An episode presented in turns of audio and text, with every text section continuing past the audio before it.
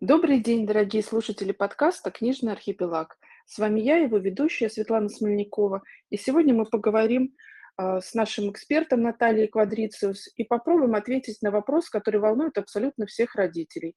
Как выбрать книгу так, чтобы ребенку захотелось ее прочитать?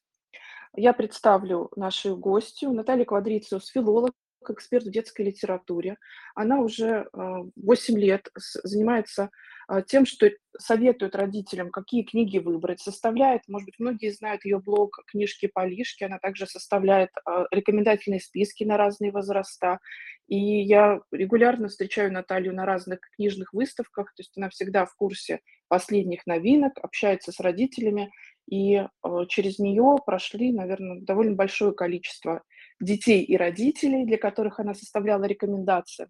Поэтому вот такой опытный эксперт у нас сегодня в гостях, и мы ответим на ваши вопросы, которые нам присылали заранее, а также э, поговорим о тех вещах, которые мы запланировали изначально. То есть на что обратить внимание при выборе книги, как помочь расчитаться нечитающему ребенку, есть ли какие-то возрастные особенности, на что нужно обращать внимание, и как поддерживать интерес ребенка к чтению. Наталья, добрый день. Здравствуйте, Светлана. Очень приятно с вами услышаться. Да, я тоже рада. Мы последний раз с вами встречались на ярмарке Nonfiction. А, и это здорово, что вы, вы же живете в Иркутске. Мне хочется побольше о вас рассказать нашей аудитории, что вы приезжаете, это не так близко, а участвуете в ярмарках. Да, я регулярно езжу по ярмаркам, обычно раза два в год даже умудряюсь, несмотря на то, что живу в Иркутске, потому что мне очень важно посещать эти книжные движухи. Я и сама в своем городе организую мероприятия книжные. А, в апреле вот будет у нас книжная ярмарка, которую я делаю в, на территории школы, в которой учится моя дочка. Ну, в принципе, любой человек из моего города может прийти посетить. Там и встречи, и мастер-классы, и книжки можно будет купить. А, мы организуем гаражные книжные распродажи, чтобы а, дети могли сами свои книжки продавать и рекомендовать другим. Это просто другого уровня книжное действие. Вот. Это, кстати, очень интересный формат, когда дети сами рекомендуют и какие-то расстаются с какими-то книгами в своей библиотеке. Во-первых, такой экологичный способ, да, а с другой стороны, это возможность иначе взглянуть, а, потому что, мне кажется, именно такие а, разного рода взаимодействия, а, разговоры о книге в разных форматах, они помогают вот, ну, потом в том числе и сочинения писать, и рецензии, Потому что когда ты не говоришь ничего, да, то очень сложно потом и писать. Это вот такой второй распространенный вопрос, помимо того, как выбрать книгу, как помочь ребенку писать сочинения, которые мы так, в профессиональной деятельности встречаем. Но давайте вернемся все-таки к вопросу, а, на что обращать внимание при выборе книги. А, потому что очень многие родители задают и на ярмарках а, спрашивают, вот у меня, допустим, такой-то возраст, мальчик 4 года, девочка 5 лет, там любит машинки, любит еще что-то, а, что вы посоветуете? И насколько, по вашему, э, этой информации хватает для того, чтобы, по вашему опыту, хватает, чтобы что-то посоветовать? Или что-то нужно узнать еще о ребенке или, может быть, о родителях для того, чтобы этот список рекомендательный был более а, полным и с большей вероятностью попал в ожидание. И второй, наверное, такой вопрос, что каким по размеру должен быть такой рекомендательный список? А, Светлана, такой вопрос у вас, конечно, да. А, мне просто тоже часто пишут родители, посоветуйте, что почитать на 7 лет.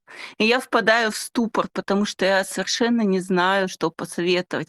Потому что все дети разные. И то, что подойдет одному ребенку, совершенно не подойдет другому. И, э, да, мне... да, да, к нам именно в таком формате тоже часто приходят вопросы, да, это можно себя экстраполировать, что там почитать, и добавить любой взрослый возраст, да, что почитать в 40 лет, ну, извините, да, кто, а кто, кто этот человек? Да, что почитать в 40 лет, это такой же странный вопрос, что почитать в 7 лет, потому что эм, есть много нюансов.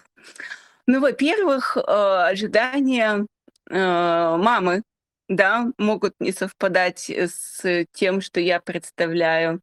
Вот. Э, ребёнка, может быть, э, у детей может быть совершенно разный опыт. Кто-то условно в 7 лет уже, а, такие толстые книжки читает самостоятельно, а кто-то только учится читать. Кто-то знаком, допустим, любит, э, какие-нибудь, ну, условно, сейчас такой пример приведу. Вот, э, что смешного почитать в 5-6 лет? Вопрос, да, например, ко мне приходит. Какую книжку посоветовать? А тут много нюансов. Если ребёнок, например, любит абсурд и любит игры, любит, э, какие-то такие, а, хулиганские истории, да, то это может быть, например, Самокатовский "Лис и поросенок" подойдут. А другие дети, которые, ам, привыкли к какому-то такому более простому юмору и, э, в штыки воспримут эту историю, будут совершенно против и ничего не поймут из "Лиса и из поросенка", и им будет не смешно совершенно. И родители тоже могут быть возмущены. Вот. А есть Ну, это мы какие-то часто такие видим в отзывах на маркетплейсах, Да. что, э, на одни на одну и ту же книгу ра разброс возрастов. Э, М-да. я как-то И, например, увидела в вот комментариях к моему люб к одному из моих любимых авторов, что передайте автору, чтоб он больше никогда не писал. То есть это бывает вот настолько разброс, что трудно Да, бывают представить. книжки такие противоречивые, бывают такие более, ам, на большую целевую аудиторию подходящие. Ну вот, например, в случае, что смешного почитать ребёнку в 5-6 лет, можно смело вот вашу "Марфу из Сосновки" советовать, а, потому что там вот нету такого сложного для восприятия. Но опять-таки тоже лучше знать, что конкретно ребёнок до этого читал. Вот. Если мне говорят, например, что, э, мы вот любим истории про Пэтсона и Финдуса, что похожего можно почитать, то вот тут стопроцентное попадание "Марфа из Сосновки" будет. А всегда ли хорошо, когда мы опираемся на прошлый опыт? Как как мне кажется, ну, по крайней мере, я вот часто покупала книги, а, вообще не спрашивая детей, ну, по помимо тех, которые они выбирали сами, а просто, например, ты видишь что-то необычное, ну, как бы, ам, насколько вам кажется, вот по опыту тех родителей, через кот которые через вас проходят, а, вообще, можно сказать, если вот, допустим, даже книга не понравилась, нас можно ли считать, что это отрицательный какой-то опыт? Смотрите, Светлана, опыт- это в любом случае положительно, я считаю. Потому что, ну, вот я, например, посоветовала, опять вернёмся к этому "Лису и поросенку". Просто есть, э, клиент такой, которого я посоветовала "Лиса и поросенка", ему не зашло. А для меня это огромный, важная деталь в его образе. Я с ними пообщалась, поняла: ага, значит, такие книжки ему не не понравились. Значит, вот это, вот это, вот это, скорее всего, ему тоже не зайдёт. А, и мне это даже больше говорит о человеке, чем те книжки, которые понравились. Вот. Потому что, Ну по м потом мне ведь кажется, что книга- это такой безопасный на самом деле способ, а, понять, э, ну, как бы прислушаться к себе. Вот, э, я помню, подарила тоже сыну книгу, он начал, сказал: "Она вообще такая интересная", а потом говорит: "А можно я не буду дочитывать?" Я говорю: "Можно". Говорю: "Почему? А в чём дело?" Он такой говорит: "Ты знаешь, вообще сюжет провалился, стало неинтересно". И вот, э, мне кажется, это же положительный опыт. То есть человек уже может не просто там дотягивать до конца, потому что начал, а ну как-то понять, почему тебе нравится, почему не нравится. То есть, а, как о более сложных вещах каких-то делать выводы, а, когда вот у тебя 1 жизненный опыт, даже в маленьком возрасте. Ну, понравилась тебе книжка, не понравилась. А, чтобы понять свои желания, свои свои какие-то вкусы, да, понять, а, самому, что тебе нравится, да. Мне кажется, в этом смысле, а, вряд ли можно ограничиваться какой-то вот когда спрашивают: "Посоветуйте книгу". Ну вот вряд ли можно ограничиться 1, да. То есть всегда ты какой-то спектр рекомендуешь, чтобы из этого, допустим, даже там, а, ну, если взять там книги про поросят, уже начали про эту Марфу, но есть много ведь разных книг, где фигурирует поросенок. Если человек говорит: "Мой ребенок без ума от поросят". Ну, значит, Ты тут всё равно какой-то спектр представляешь, чтобы он выбрал то, что ему понравится, потому что это всего лишь 1 какой-то элемент в этой в в этом списке его предпочтений. Да, это очень интересно. Во-первых, если тебе не нравится книжка, то это один из способов понять себя. Ты можешь задать себе вопросы, что именно в этой истории тебе не понравилось, проанализировать, что именно, насторожило, там, триггери стриггерило тебя. А, как именно вот эта книжка, что она что говорит о тебе, то, почему она вот не понравилась тебе, собственно. Вот. Для меня это всегда возможность проанализировать. Вот. И, а, в то же время, а, те книги, которые интересны ребенку, дают, много вариантов для меня, что попробовать еще ему предложить. Ну, мы с вами вот уже задели тему, а, что не нужно ли расширять спектр эм, книжек, которые вы читаете, да, чтобы не зацикливаться на одном и того же и подбирать похожее. Я не всегда похожее подбираю, точнее, далеко не всегда, потому что каждая книжка, она содержит в себе несколько нюансов. То есть это может быть герой, какой-то сюжетный ход, что-то еще. И понять именно, почему она тебе понравилась. Вот если речь, например, о Гарри Поттере, её можно воспринимать, например, как фэнтези, а можно как школьную историю. И искать похожие не в смысле вот тоже там истории про волшебную школу или про магию, а в принципе какие-то какие-то сюжетные повороты. Можно же это и как детектив воспринять, ту же самую историю.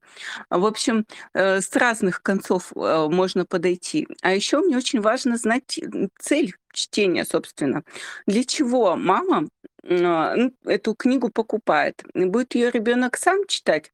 Это один вариант. Хочет ли она почитать его её вслух? Это уже другой вариант, другие книжки будут.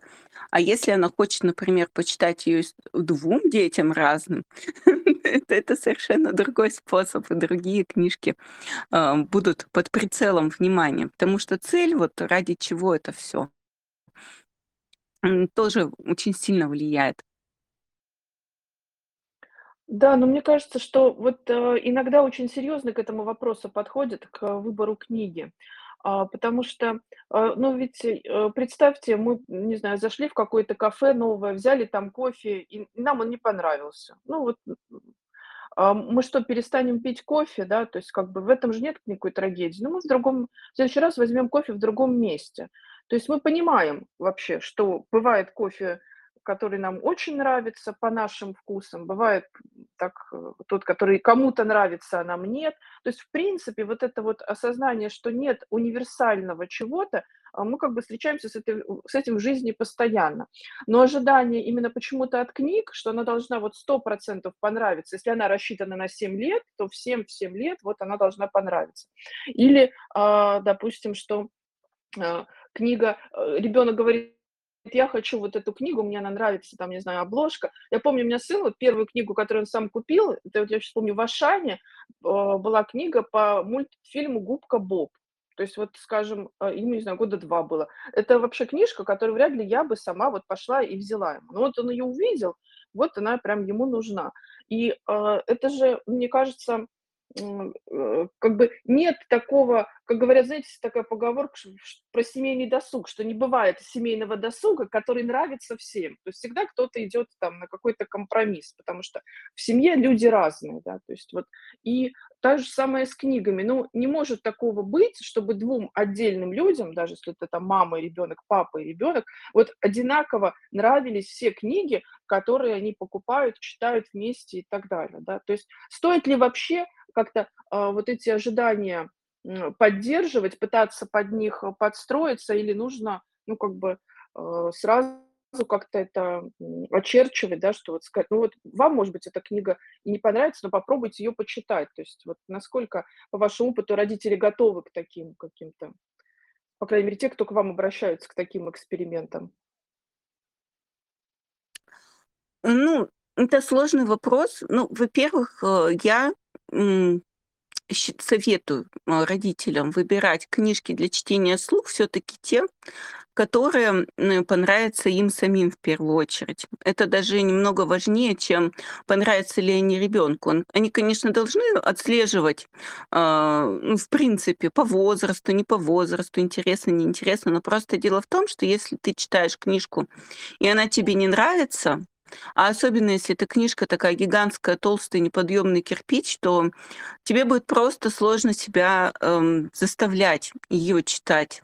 Ам, если ты не знаешь, как рассказать истории, там, не знаю, по книжке "Очень голодная гусеница", если тебе самому не интересно, то ты не будешь, э, читать ее ребенку. Даже несмотря на то, что она такая великолепная вся, м, и там входит в топ. Но с другой стороны, есть момент, когда родитель просто не может воспринять книжку, потому что это для него что-то новое, незнакомое, и он просто не знает, возможно, как с ней работать или не видит в ней красоту. Это вот, знаете, как, э, с, м, картинами, в музее разных художников. Мы можем не воспринимать какое-то незнакомое, непонятное нам ис искусство, не видеть в нём прекрасного просто потому, что, ну, вот мы недостаточно опытны в этом. Вот, поэтому я считаю, с одной стороны, да, говорю о том, что, родители, должны выбирать то, что им самим бы было интересно читать, о чём они сами могли бы рассказать историю. А с другой стороны, я стараюсь, скажем так, ликвидировать безграмотность в плане книг и рассказывать им о разных книгах, о том, зачем они нужны, почему вот они важны, чтобы они могли, короче, боле больше знать об этом, да, и, ам, научиться видеть в них хорошее так же, как и я.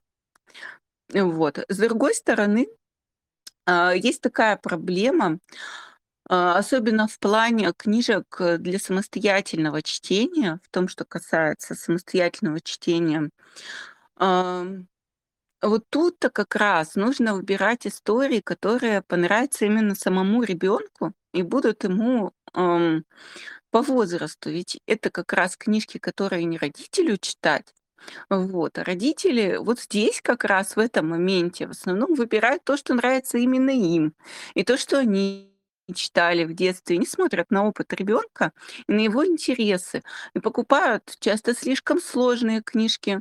Вот мне недавно, клиентка на консультации, которую проводила, рассказала, как ее дочка, ей на тот момент, представляете, было 10 лет, и она привезла на дачу к бабушке серию книг про Пэтсона и Финдуса. Она их тогда очень сильно любила и только их, вот только их и читала. А бабушка, увидев эти книги, просто вручила ребенку томик, а, "Голова профессора Доуля" и сказала, что вот эта книга тебе по возрасту, ты ее читай. И знаете, что потом с этим ребенком случилось? Она просто несколько лет вообще ни одной книги не прочитала, потому Ну, что это сказать "Голова профессора Доуля" такая, я бы сказала, н не самое, мне кажется, приятное чтение, вот в смысле, э, такого детского восприятия. Хотя я тоже читала в подростковом возрасте, но всё-таки не в 10 лет. Это, очевидно, не по возрасту. Да, очевидно, не по возрасту, но бабушке, а, взрослым очень сложно судить о том, на какой возраст какая детская книжка, потому что мы сами, толком не можем вспомнить свой опыт, а в каком возрасте мы чё читали вообще сами. Ну, И кстати, у нас о вот том очень у нас вот, э, как бы в семье был очень позитивный опыт, как раз когда мы читали детям, и до сих пор это уже, продолжаем, книжки, которые нам нравились самим. То есть, мне кажется, опять же, когда, не знаю, ну, например, вот, а, а, книжка "Путька", да, а, очень там меня муж любил в детстве, и вот он ее там тоже нашим сыновьям читал, и им тоже она понравилась, и другие, а, книги, а, тоже, в общем, они, э, это какое-то, э, такое свое место в сердце заняли. Я помню, даже вот про пустыню, а, книжка была, м, у меня ребенок даже заплакал в конце, что она закончилась. То есть настолько вот, да, это советские книги, которые мы любили, или там того же Джека Лондона. А, поэтому, наверно, это, этот опыт можно использовать, да, но когда ты говоришь: "Ты ты знаешь, вот я эту книгу так любил", в детстве, давай мы ее с тобой почитаем. То есть когда, наверное, подключается сюда вот это вот личные отношения, дети иначе это воспринимают. То есть когда ты говоришь, что что ты за какую-то ерунду читаешь, вот я в твоем возрасте голову профессора Доуэля читаю, и ты давай прочти, да? То есть так, конечно, ребенок читать не будет. А мы часто сталкиваемся, вот, наверное, как издательство, с тем, что ну, самый, наверное, смешной случай у меня был как раз на последней ярмарке нонфикшн, когда человек выбрал книги и, спросив про цену, э, одна книга стоила 300 рублей, а другая 450. Но та, которая стоила 450, она была тоньше, чем та, которая 300. И он так, а 300 это была книжка-картонка, которая ну, весит достаточно Э, ну, больше, чем первая. И он так взвесил на руках и так смотрит, типа, а почему? И мне это, честно говоря, так рассмешило, потому что сказать, что типа, продавали книги на вес, или представьте, мы бы покупали телевизоры на вес, да, то есть что, что тяжелее, то, а, значит, должно стоить дороже. То есть, и, в принципе, в этом некоторый подход – а почему родители не любят тратить деньги там на какие-то комиксы или на какие-то такие книги, которые кажутся, что они очень быстро прочитаются. То есть ты вот ребенок прочитал за один день. С одной стороны, хочется, чтобы ребенок сидел и читал, и книжка была точно использована, а с другой стороны, ну как-то быстро он ее прочитал, а что же это мы купили? А вот, ну опять же, это голова профессора Доуэля, но он, очевидно, будет долго ее читать. То есть сталкиваетесь ли вы с таким вот каким-то, с такими ожиданиями, какими-то, может быть, предубеждениями? Конечно, сталкиваюсь. А еще знаете, Светлана, как бывает? Ну вот я купила у вас книжку, и он ее прочитал сразу, но больше не перечитывает. То есть он еще не просто прочитать ее должен, да, а перечитать несколько раз, чтобы оправдалась вот э, трата на книжку. это тоже очень смешно смотрится, Да, вот конечно. этот аргумент, что это на один раз, я говорю, ну, как бы как пирожок на два раза, или там, ну, вот есть много вещей, и как много на самом деле, а, мне кажется, просто часто вот взрослые, они от себя как бы себя не помнят или, может быть, даже сейчас не осознают, потому что, ну вот, сколько раз вы читали, а, я не знаю, «Преступление и наказание» в своей жизни? Ну вот я его читала один раз. Ну разве ты скажешь, что это там книга на один раз, да? Ну вот, э, вот э, ты когда взрослый человек, вот есть очень много книг у меня на полке, которые я читала один раз. И как и, и что? Вот они от этого становятся хуже или то есть это такой как бы аргумент, но с одной стороны, часто слышишь, как родители жалуются, он читает одну книгу без конца или просят читать много раз, да, ну, как мы знаем, что у детей, и мы про это уже говорили, у них так мозг а, работает, им нужна вот эта предсказуемость, то есть им важно маленьким детям, когда ты выбираешь книжку и читаешь ее каждый вечер, и, может быть, там 40 и 50 раз одну книгу прочитал, им важно вот это вот а, так у них мозг растет, развивается, да, то есть и тут мы, конечно, понимаем, что книга это использована многократно, она там зачитана до дыр. Но, а в принципе, ведь это нормально, когда книга, ну, прочитана один раз, допустим, ты прочитала, она понравилась. Более того, а, примерно тоже будет ждать нас практически со всей школьной программой. Прочитали и пошли к следующему произведению, потому что читать нужно много, и времени а, по несколько раз перечитывать просто нет. Да, мне тоже хочется всегда этих мам спросить, а вы вообще перечитывали за последнее время хотя бы одну книжку из своих по второму разу? Вот я э, перечитываю, наверное, одну-две книги в год. Ну, в смысле, вот из тех, э, одна-две книги в год из тех, которые я читаю, это те, которые я когда-то уже читала, и все. Потому что времени мало, книг хороших много, и просто не успеваешь все прочитать. Я на самом деле очень люблю перечитывать, и мне кажется, это один из а, самых легких способов а, как-то организовать себе комфортный досуг. И мне кажется, в этом есть какой-то даже большой лечебный эффект. Вот у меня, например, есть книга «Моема театр», которую я перечитывала очень много раз, и в этом году, в начале года, перечитала ее снова и получила такое же удовольствие. И мне кажется, очень важно, когда вот вот, нах... то есть и для ребенка тоже, то есть вот есть какие-то книги, которые я вижу, дети перечитывают спустя даже какое-то время, или бывает еще такой эффект, что ребенку книга очень нравилась старшему, а потом, не знаю, прошло три года, мы начали читать с младшим, И он вот мы начали вечером, там прочитали 2 главы, а потом старший просто берет эту книгу и уже не дожидаясь нашего вечернего чтения, дочитывает ее сам, потому что он тоже вот это какая-то смесь и ностальгии, и вот, э, такого комфортного ожидания. Ты знаешь, что тебя там ждет, и тебе нравится, ты помнишь свои вот хорошие ощущения. Поэтому, конечно, если есть такие книги, которые ребенок готов а, перечитывать в более старшем возрасте, да, то есть когда уже у него нет потребности мозга слышать повторения, а, это прекрасно, это какой-то наш такой золотой фонд нашего хорошего настроения. А, но как бы туда не могут попадать все книги.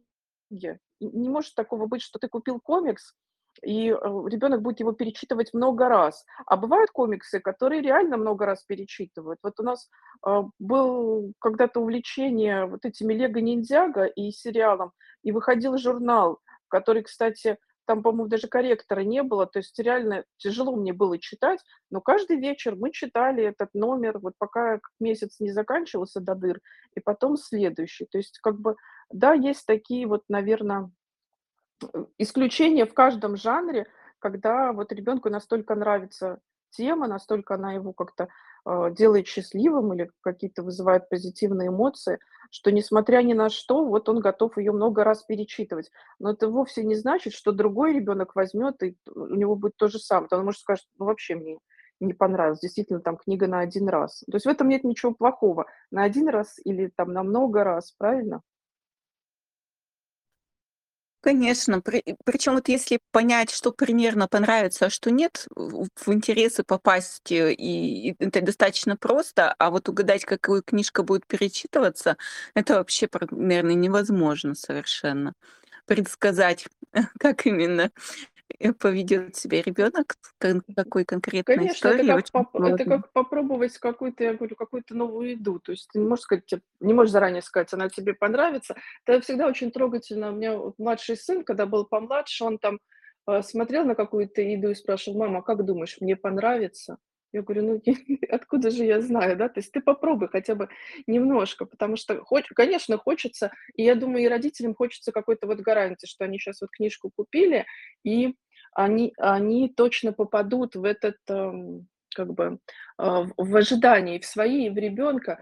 И, наверно, здесь такое, ну, такой вот совет может быть, а, а, что пользоваться библиотеками, брать спектр разных книг, да. То есть если не хочется всё покупать или нет возможности, или где-то надо заказывать, то в библиотеках можно взять как раз вот из разных жанров, из разных каких-то совершенно тем и попробовать, э, с ребенком, э, заранее понимая, что начали- не понравилось, что это нормально, да. То есть еще вот есть этот вот э, очень трудно под давлением, что тебе непременно должно понравиться, ты точно должен дочитать.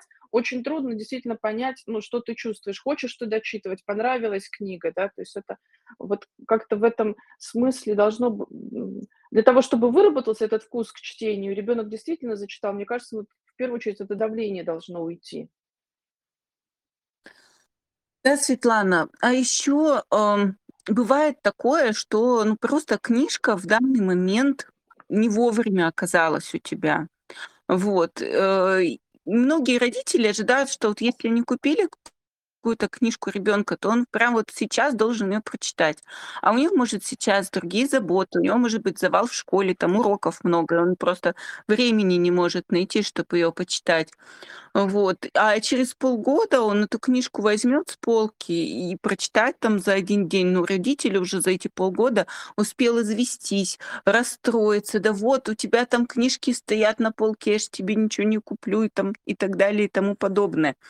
Вот, а для ребенка опять-таки вот эти родительские ожидания- это большое давление на него. Э, вот, как будто бы он непременно должен прочитать все книжки, которые у него стоят. Хотя у меня, например, э, каждый если у меня хотя бы полка книжек, которые я еще не читала, не стоит, хотя бы полка, я себя чувствую неуютно. И тут же иду в магазин и что-то новенькое себе покупаю. Потому что мне очень важно как раз, чтоб у меня был выбор, чтобы были книжки под разное настроение. Сейчас мне хочется посмеяться, завтра мне хочется погрузить погрустить. Сегодня мне хочется почитать романтическую историю, завтра мне хочется почитать, а, я не знаю, про Холокост что-нибудь. В общем, а, настроения бывают разные. Хорошо, когда есть всегда выбор под разное настроение, под разный, а Конечно, если мы хотим, чтобы ребенок вот так взял и что-то зачитал, у него должны быть в шкафу книги, которые он еще до этого не читал. Ну, то есть, логично, да, то есть, чтобы ты покопался, выбрал себе под настроение, то есть что-то должно быть в доступе. Я помню, мне очень понравилась одна книга, я ее купила очень давно, и, а, она действительно очень понравилась моему сыну, но с момента, когда я ее купила и он ее прочитал, прошло 10 лет, поэтому полгода- это вообще не срок, я считаю, в этом смысле. А как вам кажется, вот для если родитель приходит, наверно наверняка у вас есть такие запросы, а, допустим, когда говорят: "Вот нравится это, это, посоветуйте похожее или что-то"- это понятно. А если родитель приходит и говорит: "Вот ребенок вообще не хочет читать, не любит читать"- как быть тогда? Как вы подбираете рекомендации? А, это на самом деле очень просто. А, я тогда задаю вопросы о ребёнке конкретно, чем он увлекается. А, всё в ход идёт, любые кружки, секции, которые пос посещает, любые игрушки любимые, что он любит делать, когда он скучает, какие он каналы на "Ютуб" смотрит, в какие игры он играет, а, какие у него любимые фильмы, мультфильмы и так далее. Потому что, в принципе, книжку найти можно под любое увлечение. Родитель может не знать о том, что есть, например, книжки про корейские поп-группы, и не думать даже о том, что их можно купить своему нечитающему подростку. А эти книжки есть меж тем. Вот, и подросток их может почитать. А, родитель может не знать много чего, потому что он, ну, не обязан разбираться хорошо в литературе. А, это нужно много усилий приложить, чтоб начать в ней разбираться. Но вот есть люди типа меня, которые, ам, этим профессионально занимаются, и я вот, собственно, этим и занимаюсь, что подбираю книжки под интерес. Вот, но тут, а, нужно еще учесть, опять-таки, не только саму тематику, да, ее подобрать достаточно просто. Еще и нужно, чтобы книжка под уровень чтения подходила. Ну, условно, есть, э, бывают родители, которые приходят с жалобой, что ребенок не читает, но при этом, в принципе, по школьной программе ребенок прекрасно справляется. А, просто ему неинтересно, да, и достаточно лишь подобрать книжку под его возраст, какую-нибудь, эм, чтобы там был прямо с первых строк увлекательный сюжет, чтобы там не нужно было полкниги сидеть и расчитываться, а ты сразу вот понял, что вот мне интересно узнать, что будет дальше. И всё, этого вполне достаточно, чтобы ребенок начал читать. А бывает, э, какие-то у ребенка трудности с чтением, что условно он, а, в в 10 там, 12 лет еще читает по слогам. Вот, а родитель, если такую же вот сложную книжку предложит, она не поможет ребенку расчитаться. Нужно, наоборот, что-то проще. То есть, ам, не не бояться искать, э, книжки проще, чем те, которые нам вот кажутся на возраст подходящими. Э, не бояться подбирать что-то совсем элементарное для начинающих читателей. Есть, в конце концов, действительно библиотеки, в которых, э, можно взять книжки, которые ты не готов, э, покупать, потому что они на 1 раз, но при этом, а, именно они помогут ребенку расчитаться некоторых М моментах. можно обмениваться с друзьями. Вот у нас огромная а, мы купили, у меня дети увлекались этим "Майнкрафтом" и книжками про "Майнкрафт". Ну и вот мы давали читать, то есть люди приезжали такой с большой сумкой и забирали вот сразу там 20 книг, да. То есть можно с кем-то обмениваться, кому-то отдавать. И, в общем, а, мне кажется, это тоже хороший способ вот, э, м, э, в какой-то г У нас, кстати, тоже прекрасный способ. У нас несколько раз покупали книги для школьной библиотеки. То есть брали все наши книги по 1 штуке, чтобы сделать библиотеку. В школе у нас очень много как раз для младших школьников, да, начиная вот "Познавательные великолепные десятки", до вот, э, этих книг "Крыши летят", и, а, там "Первая четверть", и к ку "Держись, Курлик" смешных, которые просто делается библиотека в классе, и дети по очереди берут и читают эти книги. Это тоже, кстати, а, очень хороший, а, способ, а, дать какую-то новую литературу. Тут, ну, конечно, от учителя, от классного тоже много зависит или от родительского комитета, потому что, а, в общем-то, это хороший способ познакомить детей с новыми книгами, и в то же время вот это э эт это на класс, это получается, ну, какие-то на самом деле, а, совсем смешные деньги. А, ну, в течение года дети эти книги читают, они как бы обмениваются, какие-то могут использовать даже для школьных проектов. То есть способы, как, э, книги, где их находить, как пробовать новые, их, в принципе, довольно много. И мы вот, а, не знаю, вчера такое замечательное видео наша выложила с рассказом, например, что такое предзаказ, что можно купить дешевле гораздо книгу, э, когда она отправлена в типографию, но еще не пришла. И вот тоже можете у нас посмотреть сейчас 2 книги по предзаказу. Это «Коля в Третьяковской галерее» Юлии Кузнецовой и «Мама в кармашке» Зули Стадник, да, со скидкой там 60, соответственно, и 55%. То есть тоже можно вот какие-то такие способы, как а, что-то купить дешевле и попробовать. А, в конце концов, а, по поводу вот какого-то выбора такого книги, а, это, это все-таки, опять же, вот я сравниваю с каким-нибудь кофе или пирожком, не то, что ты выпил кофе и не понравилось, но ты всегда можешь эту книгу а, кому-то и подарить, и обменять. Есть очень много вот таких книжных свопов, книгообменов, где можно принести одни книги, взять другие.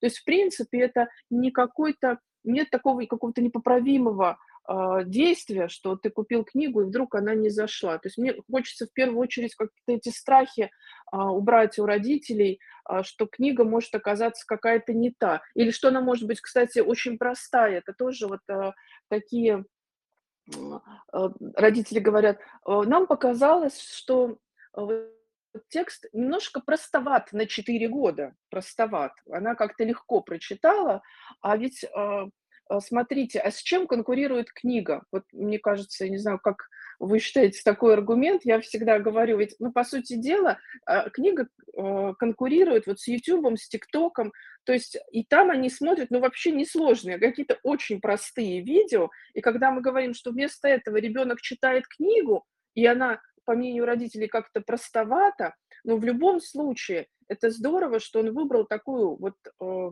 форму досуга, а, как чтение. И, значит, ему комфортно именно с этим уровнем книги, и, может быть, она как раз на его возраст 4 года как раз идеально ему подходит, потому что она ему дает э, те впечатления, ему легко ее прочитать. Он сразу как бы получает удовольствие от чтения без э, какого-то такого, как, э, ну, тем более, если ребенок в 4 года читает сам, понятно, что это может быть только очень простая книга, таких детей, в принципе, не очень много. То есть вот а, я по поводу комиксов, а, вообще каких-то книг а, слишком простых или считаю, что это как раз очень хорошее чтение, чтобы отвлечь ребенка от, от телефона, потому что оно позволяет быстро получить удовольствие от чтения, и потом уже тебе будет хотеться читать что-то еще и еще. Как вы думаете? Конечно, а родители забывают еще о том, что, ну вот, например, э, кто-то читает вслух, ребенку, а, в 7 лет условного "Волшебника изумрудного города".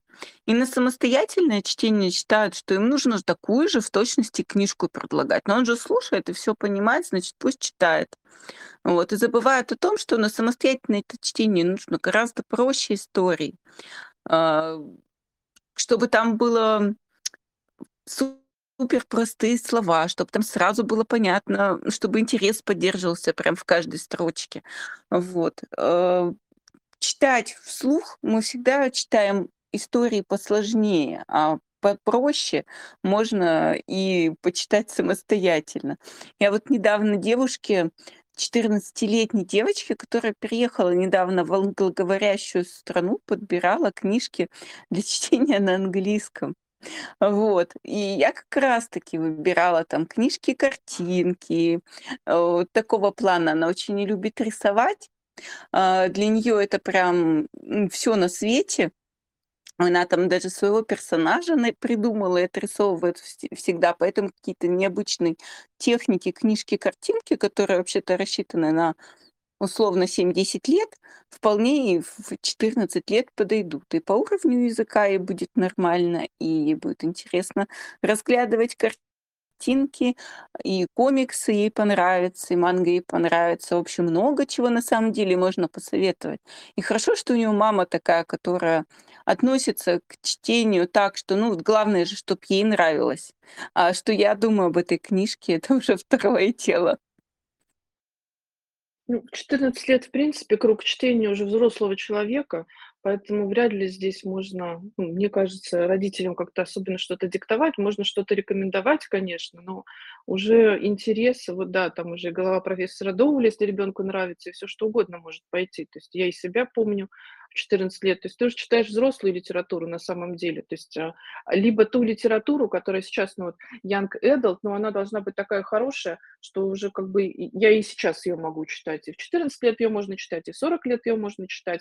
То есть это уже просто хорошая литература. Вряд ли можно сказать, что она ограничивается там только подростковым возрастом.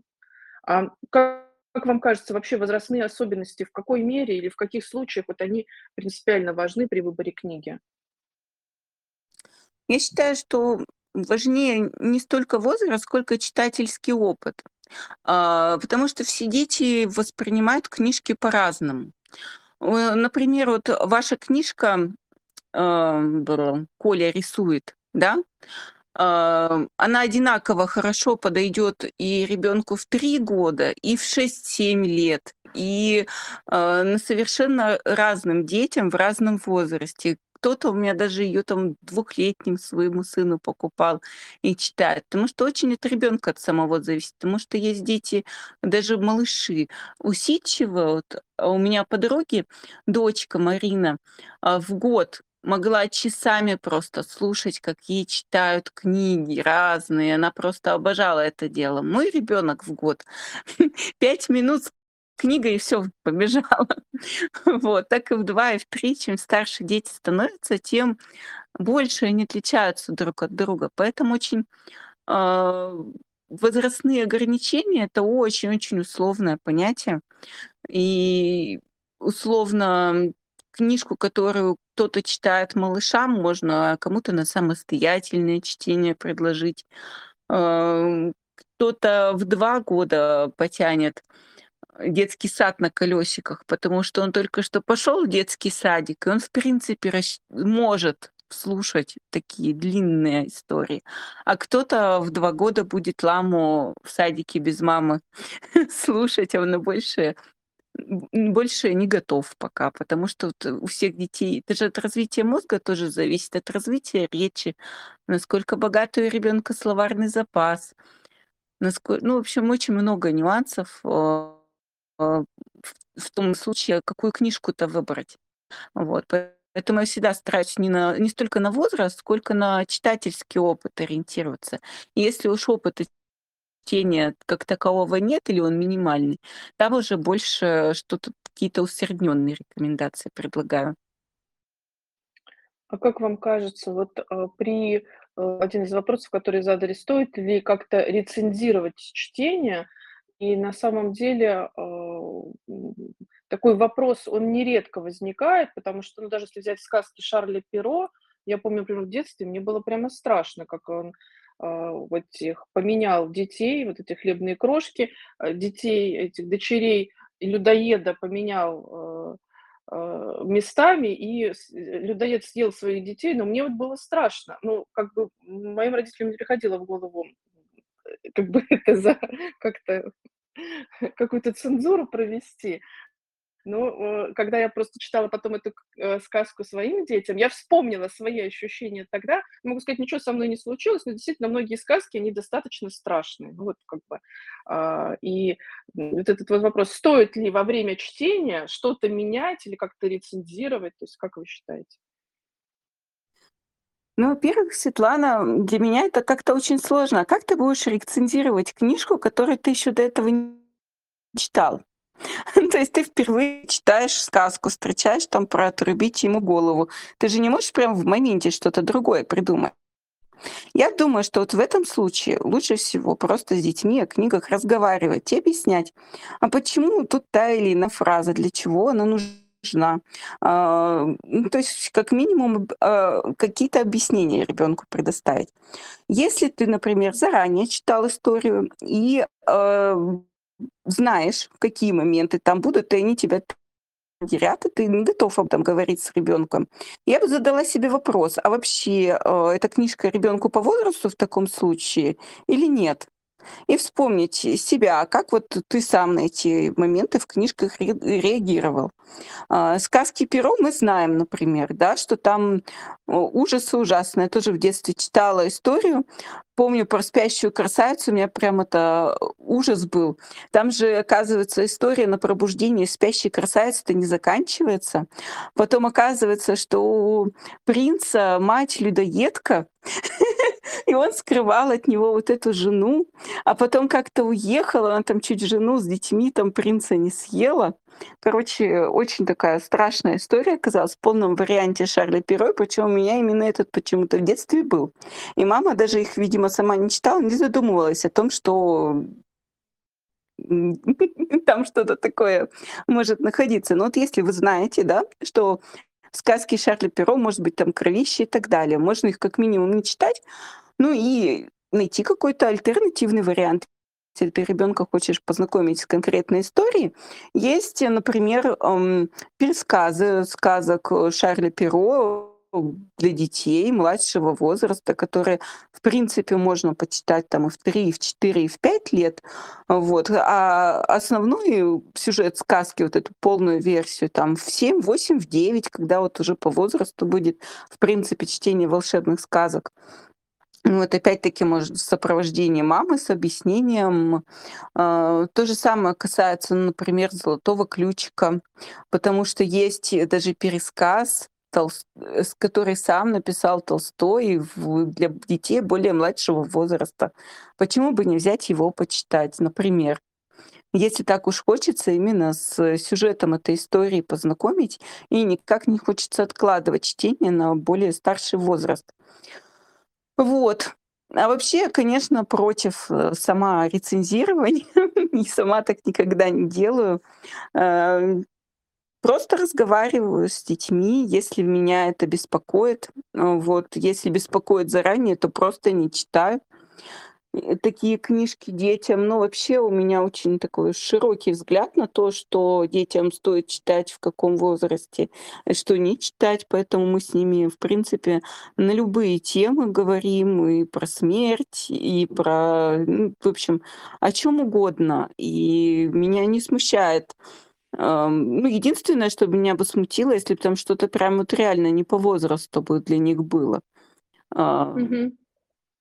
Да, я с вами согласна. Тем более, что, например, если брать потом школьную программу, на тебя обрушивается довольно много произведений, где никакого рецензирования нет, и, в общем, они довольно сильно задевают. Поэтому, а, мне кажется, что вообще, а, сейчас на самом деле очень много есть, а, книг, которые рассказывают, объясняют сказочные сюжеты.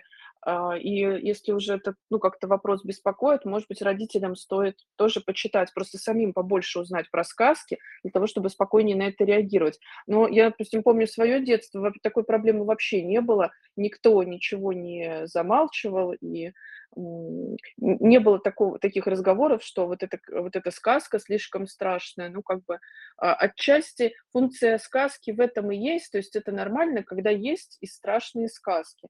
То есть это вот, а, м, наверно, н немножко какие-то изменённые тут ожидания. А, а вообще очень много книг способ, э, через книгу познакомиться с страшным. Это лучше, чем в жизни. А Светлана, мне Конечно. кажется, в нашем детстве родители на это не сильно обращали внимание, потому что у нас тогда, извините, на улицах-то бывало и пострашнее, чем в любой книжке. Ну, Может не быть, поэтому они вообще не акцентировали, да. такого пристального Не до того внимания к им было.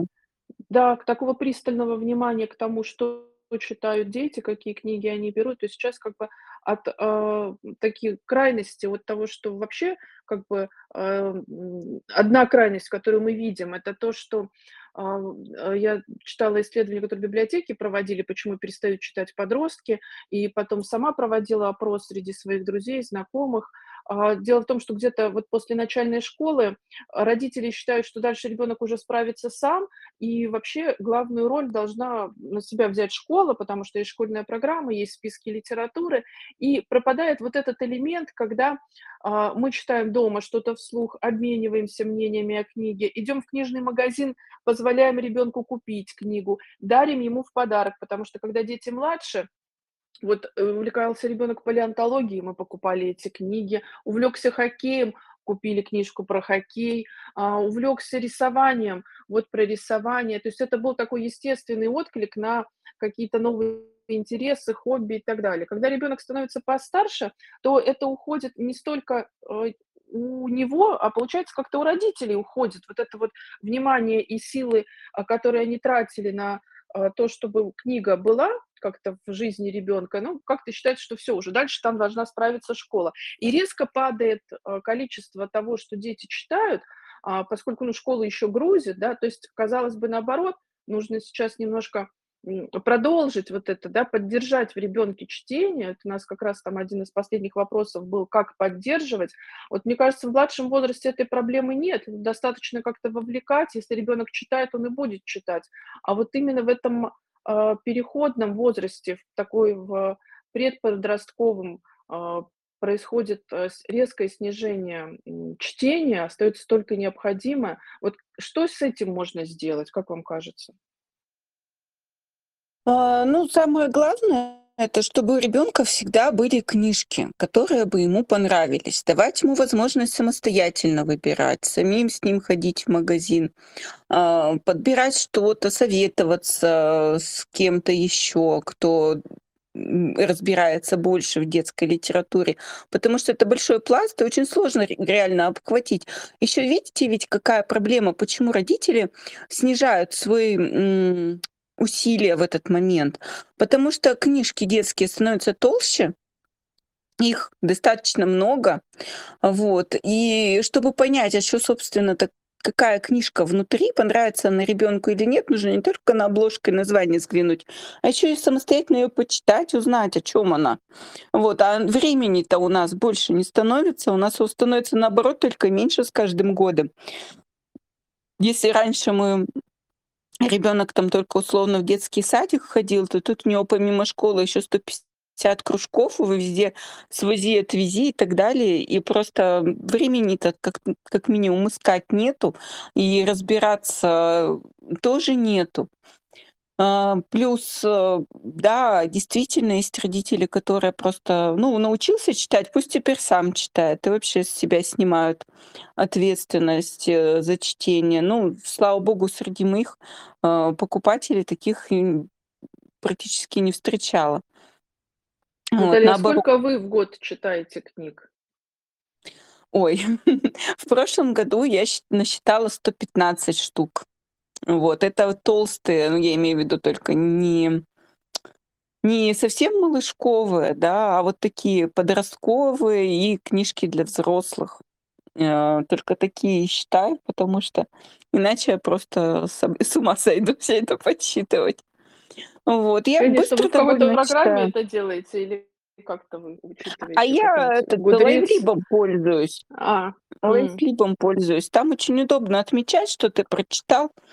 Потому что для меня что-то сложно записывать куда-то в одно Мгм. место. Я раньше пробовала, у меня потом эти записки все терялись в разных тетрадях, а тут пришел, отсканировал, э, штрих-код на книжке, и всё, она у тебя уже отметилась, что ты прочитал.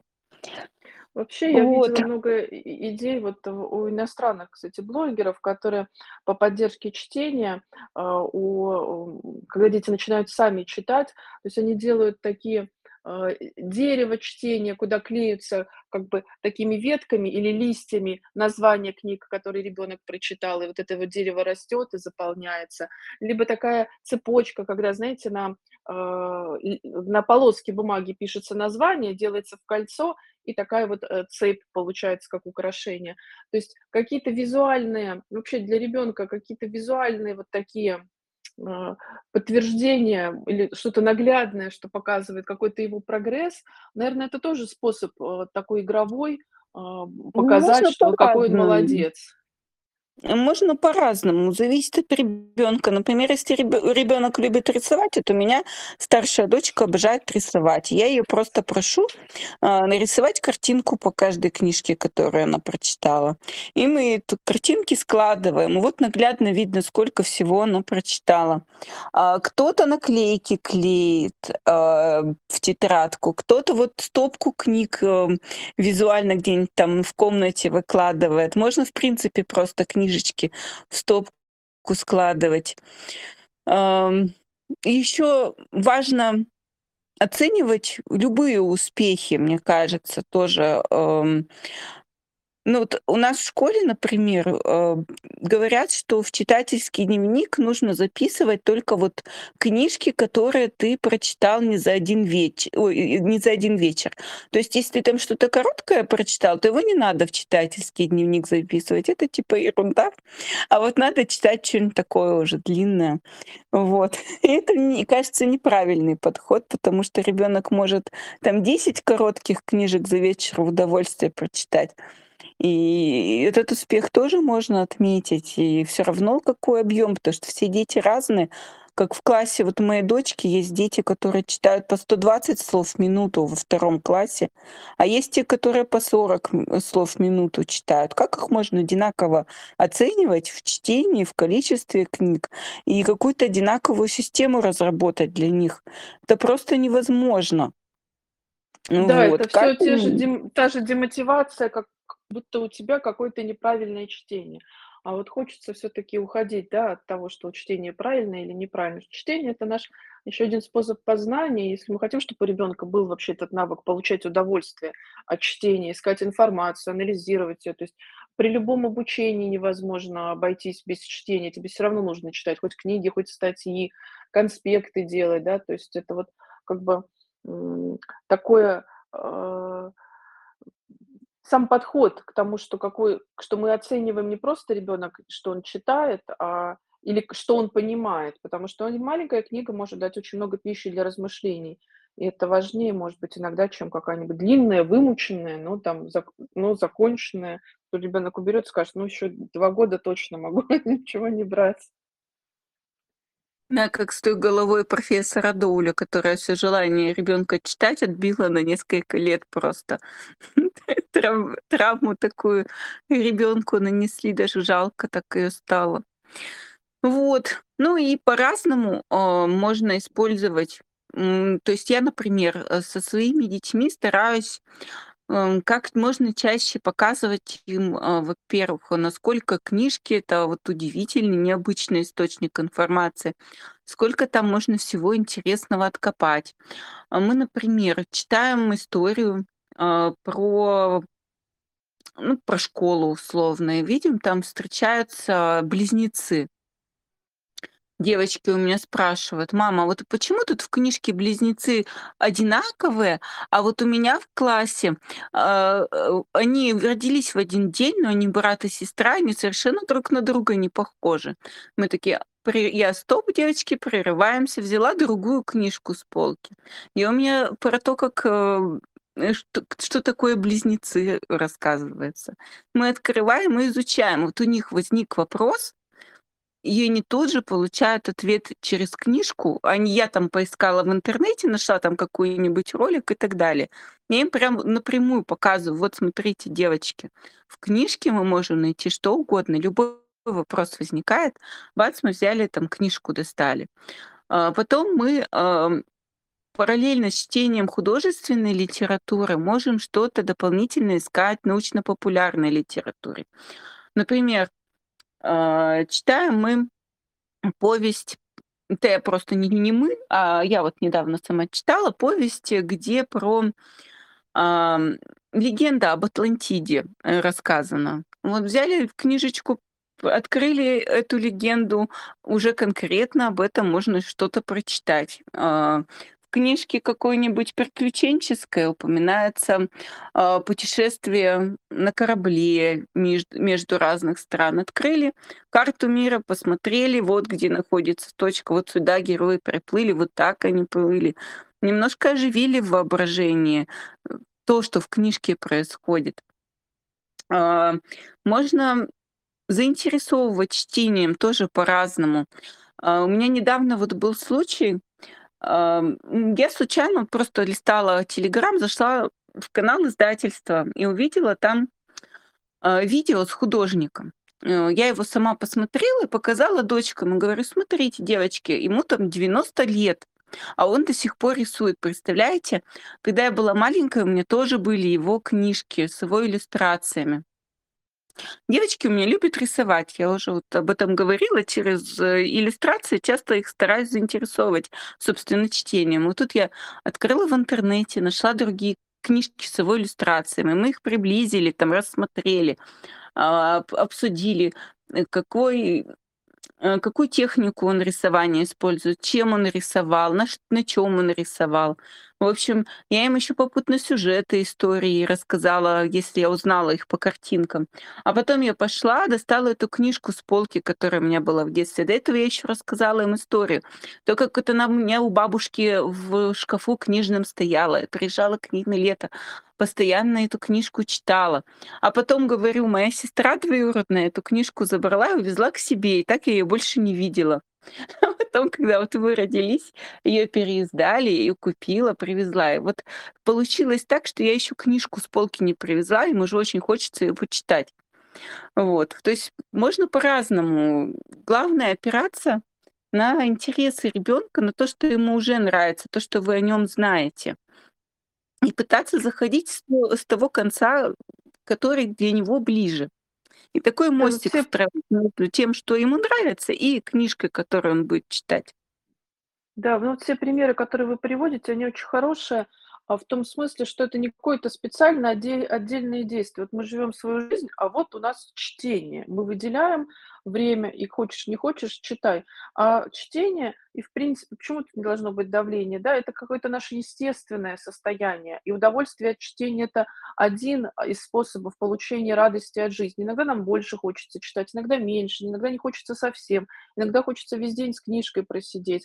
И, а, вот все примеры, которые вы, привели, свой там опыт в детстве и сейчас повторяющийся, да, уже с дочками. Ну, потому что просто часть нашей жизни, да. То есть книга может тебе напомнить о каком-то моменте в твоей жизни, может быть поводом что-то обсудить, залезть, поискать какую-то информацию. Опять же, хороший пример, что вот мы ищем информацию в книге, потому что вообще информации сейчас очень много, и, наверно, главное, чему нам нужно учить детей, потому что вряд ли, а, тут школа одна справится- это как находить достоверную информацию, как ее проверять, на что обращать внимание. Ну, например, что есть ли в книге научный редактор, например, да, то есть как бы как определить книгу, где информация достоверна. То есть вот тут, а, много таких, а, наверно, способов, э, из того, что вы рассказали. Получается, способов много, как вовлечь. Главное, чтоб они были вам, чувствовались естественными, да, и как-то вплетались в вашу жизнь. Тогда это будет без давления, тогда это будет в удовольствие и родителям, и детям. Ну, получается, наверно, так, да? Да, главное, каждый, мне кажется, может найти для себя комфортный способ. Главное просто понять, а, от чего нужно отталкиваться.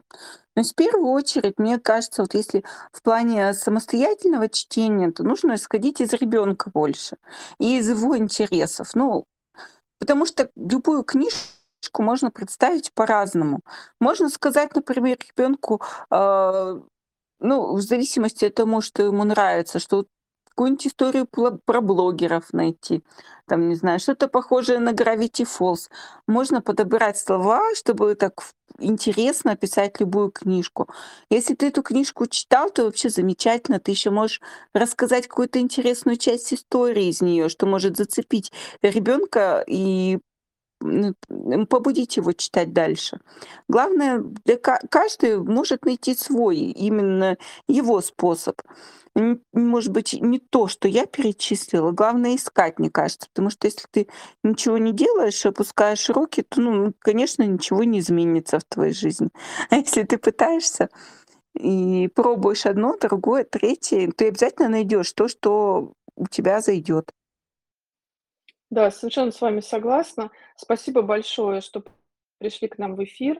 И мне хочется на этой позитивной ноте, что главное всегда искать, а, воспринимать чтение как какой-то естественный процесс, который должен приносить удовольствие, и а, поменьше пытаться им управлять, а больше учиться получать вместе удовольствие от чтения, воспринимать его, может быть, какое-то увлекательное путешествие, в котором вы узнаете, что вам нравится, что не нравится, откроете новые авторов, жанров, причем не только а, дети, но и взрослые в детских книгах могут многое нового для себя обнаружить. А, и хочется попрощаться на этой ноте с нашими слушателями. Спасибо большое, что были с нами этим утром.